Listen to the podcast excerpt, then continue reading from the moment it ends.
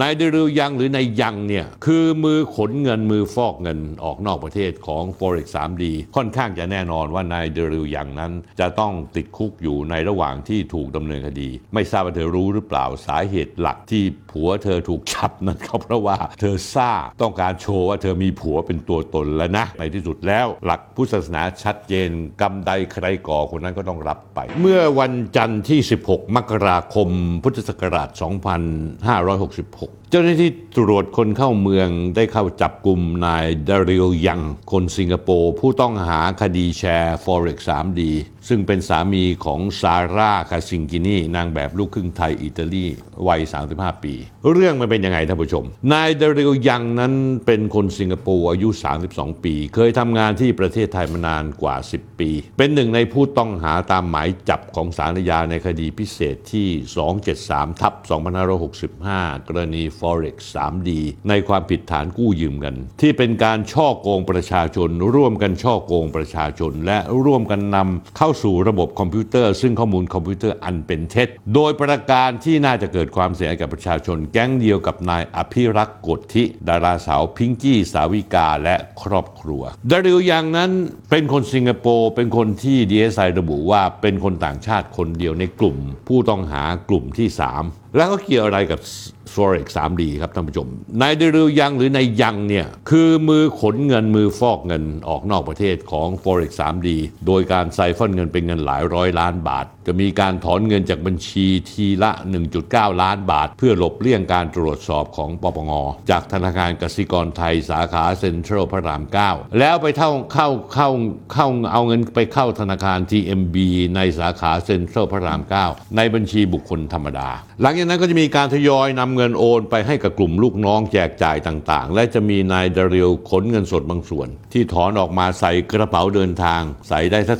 40-50 ล้านบาทเกือบประมาณสัก40-50 กิโลนะฮะก็น่าจะเป็นประมาณ 2 ใบ แล้วก็หิ้วไปฝากตามร้านรับแลกเงินก็อย่างผมเรียนให้ทราบนะท่านผู้ชมการฟอกเงินนั้น ส่งเงินออกนอกคือการใช้โพยกวน และร้านรับแลกเงินตระกูลซูเปอร์ริชซึ่งก็มีหลายเจ้าอยู่ พวกนี้ก็จะโอนเงินจากซูเปอร์ริชหรือที่มีเจ้าไหนที่ใช้ประจำจากกรุงเทพเนี่ยไปสิงคโปร์คนของนายเดริลยังก็อยู่สิงคโปร์ก็ไปถอนออกมาฝากเข้าบัญชีธนาคารที่เปิดรอไว้ นอกจากเก็บเงินในบัญชีแล้วในช่วงปี 2562 พอ Forex 3D เริ่มมีข่าวโด่งดัง นายอภิรักษ์โกธิก็เริ่มกังวลว่าจะโดนอายัดบัญชี ก็เลยสั่งให้นาเดรยัง เอาเงินที่เก็บไว้ในบัญชีที่สิงคโปร์ให้เปลี่ยนไปเป็นบิตคอยคริปโตเคอเรนซีท่านผู้ชมครับ น่าสนใจอย่าง ในเดือนกันยายน 2562 ตอนที่นายเดริวยังเนี่ยเริ่มที่จะเอาเงินไปซื้อบิตคอย ตอนนั้นบิตคอยนะฮะตกราคาเหรียญละ 8,200 เหรียญสหรัฐ ต่อมาขึ้นในปี 2000 กันยายน 2565 จาก 2062 3 ปีให้หลังขึ้นมาเป็น 21,313 ดอลลาร์ แปลว่าบิตคอยนั้นราคาขึ้นมา 3 เท่า จำนวนเงินที่ซื้อบิตคอยในปี 2562 น่าจะมีไม่ต่ำกว่า 500ล้านบาท เมื่อแปลงเป็นมูลค่าปัจจุบัน แปลว่าบิตคอยที่นายยังเป็นคนมีข้อมูลอยู่น่าจะมีราคาราวๆ 1,500 ล้านบาทท่านผู้ชมครับบิตคอย1,500 ล้านบาทนี้ DSI ยังยึดไม่ได้บิตคอย1,500 ล้านบาทนั้นปปงไม่มีข้อมูลในการยึด บิตคอย1,500 ล้านบาทยังไม่ถูกถอนออกมาบิตคอย1,500 ล้านบาทยังอยู่ในมือของนายดริลยัง อภิรักษ์และนายยังพยายามเล่นละครโกหกว่าเงินหมดแล้ว ด้วยความหวังว่าเมื่อออกมาจากคุกก็จะมีบิตคอยที่อีก 20 ปีข้างหน้า จะมีมูลค่าเป็นหมื่นล้านบาท รอให้ใช้อยู่ ทุกวันนี้อภิรักษ์ก็รอวันนั้นครับท่านผู้ชม เพราะฉะนั้นแล้วเขาก็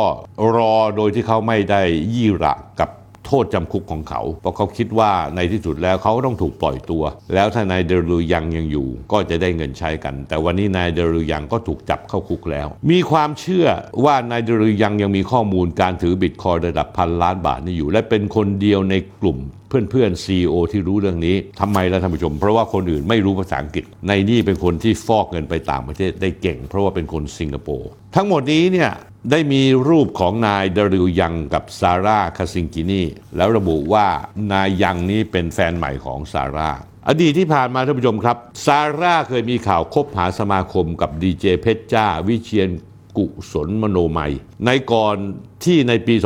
2564 เขาจะเปิดตัวกับคุณเปรม บุตรบุษราคำวง แต่สุดท้ายก็เลิกรากันไป พร้อมๆกับที่ซาร่าเป็นข่าวว่ากำลังคบหาดูใจอยู่กับดารานักร้องหนุ่มชื่อดังที่ชื่อไมค์พิรัตน์นิธิไพศาลกุล แต่ไม่มีความชัดเจนใดๆ จนกระทั่งปี 2550 7 นะฮะ นายไมค์ทำนางแบบสาวลูกครึ่งท้อง รวมทั้งมีแชทที่ถูกปล่อยออกมาระบุว่าลูกในท้องคือลูกของไมค์ทำให้หนุ่มไมค์ออกมายืดอกรับว่าทำสาวสาราท้องจริง แต่หลังจากนั้นพวกทั้งคู่ก็เลิกรากันไป นายไม้เคยเป็นลมในกลางงานประกาศรางวัลเพราะปัญหาสุขภาพ เกิดขึ้นหลังจากให้สัมภาษณ์ประเด็นยังไม่เซ็นรับรองบุตร น้องแม็กซ์เวลล์ทำให้สังคมกลด่านายไม้อยู่เป็นเวลานานถึง6ปี และอวยยศสาวซาร่าว่าเป็นคุณแม่ เลี้ยงเดี่ยวสุดสตรอง 15 กันยายนปีที่แล้วท่านผู้ชมครับ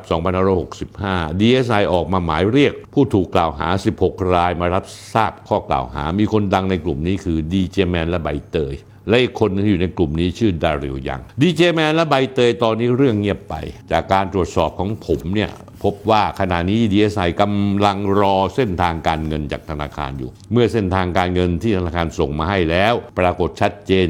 ยังไง DSI ก็จะดำเนินการต่อจากข้อมูลที่ธนาคารส่งมา ถ้าผิดจริง ทั้งดีเจแมนแล้วก็ใบเตยก็จะถูกแจ้งข้อกล่าวหาทันทีนะฮะ ทีนี้สำหรับนายดาริลยังนั้นทนายความ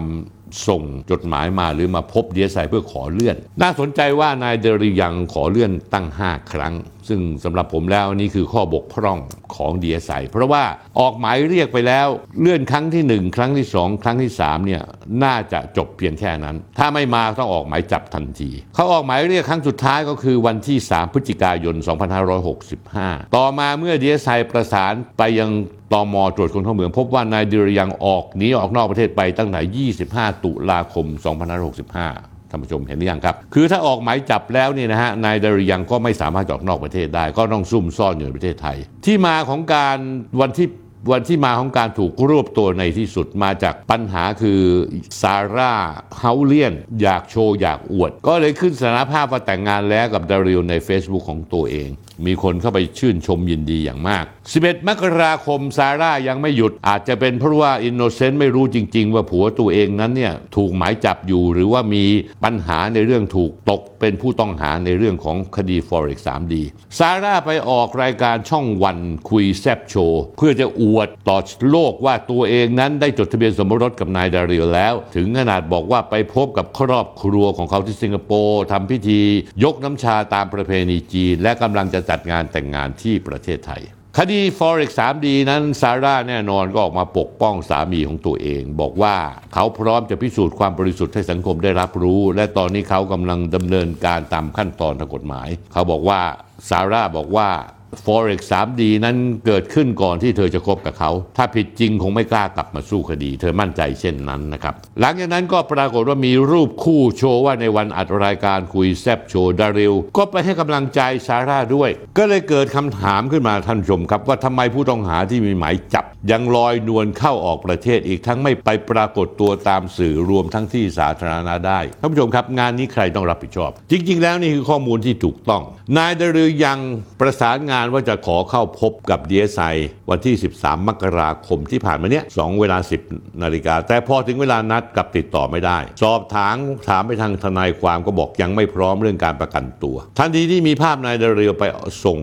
ซาร่าออกรายการทะลึ่งไม่เข้าเรื่องนะฮะพวกนี้นึกออกไหมฮะคล้ายๆกับไอ้พวกที่อยู่ในวงการพนันออนไลน์ที่ต้องการที่จะโชว์รวย โชว์บ้าน โชว์เฟอร์รารี่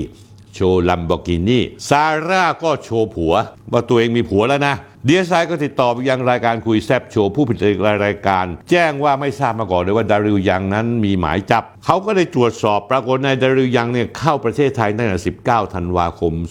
2565 แล้วพักอยู่ที่คอนโดมิเนียมกับซาร่า ซึ่งตอนที่เข้าไทยมาเจ้าหน้าที่ตรวจคนเข้าเมืองบอกว่าไม่สามารถจับกลุ่มนายดาริลได้ เพราะว่า ชื่อยังไม่ถูกบันทึกลงในสารระบบว่าเป็นคนที่ถูกหมายจับ ข้อเท็จจริงเป็นอย่างนี้ครับท่านผู้ชมดีเอสไส่งหมายจับไปที่กองทะเบียนประวัติอาชญากรรมตั้งนานแล้ว แต่เกิดการละเลยจะด้วยเจตนาหรือไม่เจตนาไม่ทราบ ไม่ได้ลงบันทึกเข้าระบบตรวจคนเข้าเมือง เพิ่งจะบันทึกเข้าระบบตรวจคนเข้าเมืองเมื่อมกราคม 2566 เป็นเวลาเป็นเดือนๆล่าสุดนายเดริลถูกจับตัวแล้วตามหมายจับสารอาญานะฮะในขณะซึ่งกำลังจะขึ้นเครื่องบินสกูตแอร์จาก ภูเก็ต เพื่อบินกลับไปยังสิงคโปร์สายการบินเที่ยวบินที่ TR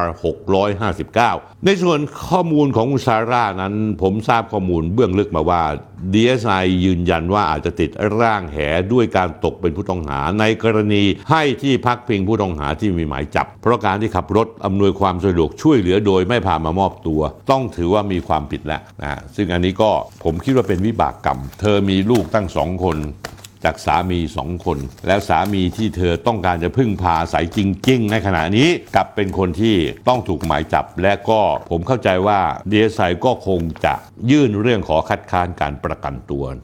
ค่อนข้างจะแน่นอนว่านายดาริลยังนั้น จะต้องติดคุกอยู่ในระหว่างที่ถูกดำเนินคดี แล้วก็ข่าวก็ออกว่าซาร่าก็ได้ไปเยี่ยมนายดาริลยังที่ดีเอสไเอาข้าวเอาอาหารไปให้ โดยเธอ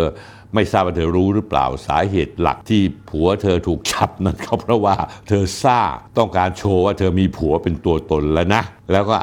ให้สัมภาษณ์ที่ช่องวันช่อง31แล้วดาริวยังก็ทะลึ่งไปโผล่ตัวไปที่นั่นนะสรุปแล้วในที่สุดแล้ว นี่คืออีกหนึ่งรายการ ซึ่งน่าจะปิดฉากของ Forex 3D ได้ละ ติดขัดอยู่เรื่องเดียวก็คือว่าเรื่องดีเจแมนกับพิงเรื่องดีเจแมนกับใบเตย ว่าตกลงจะโดนข้อกล่าวหาโดนแจ้งข้อกล่าวหาหรือไม่ ซึ่งก็ ทั้งสองคนก็มีชีวิตอยู่บนเวลาที่ถูกยืมมาในขณะนี้ เวลาที่ยืมมานั้นจะสิ้นสุดเมื่อไหร่ ผมไม่รู้ ถ้าสมมุติว่าบัญชีของธนาคารชี้แจงว่าทั้งสองคนไม่เกี่ยวผมก็ดีใจด้วย เพราะว่าคุณใบเตยก็มีลูกเล็กอยู่คนหนึ่งแต่ถ้าบอกว่าเกี่ยวก็ต้องถูกแจ้งข้อหาอย่างแน่นอนที่สุดนะท่านผู้ชมครับในที่สุดแล้ว หลักพุทธศาสนาชัดเจนกรรมใดใครก่อคนนั้นก็ต้องรับไปครับท่านผู้ชม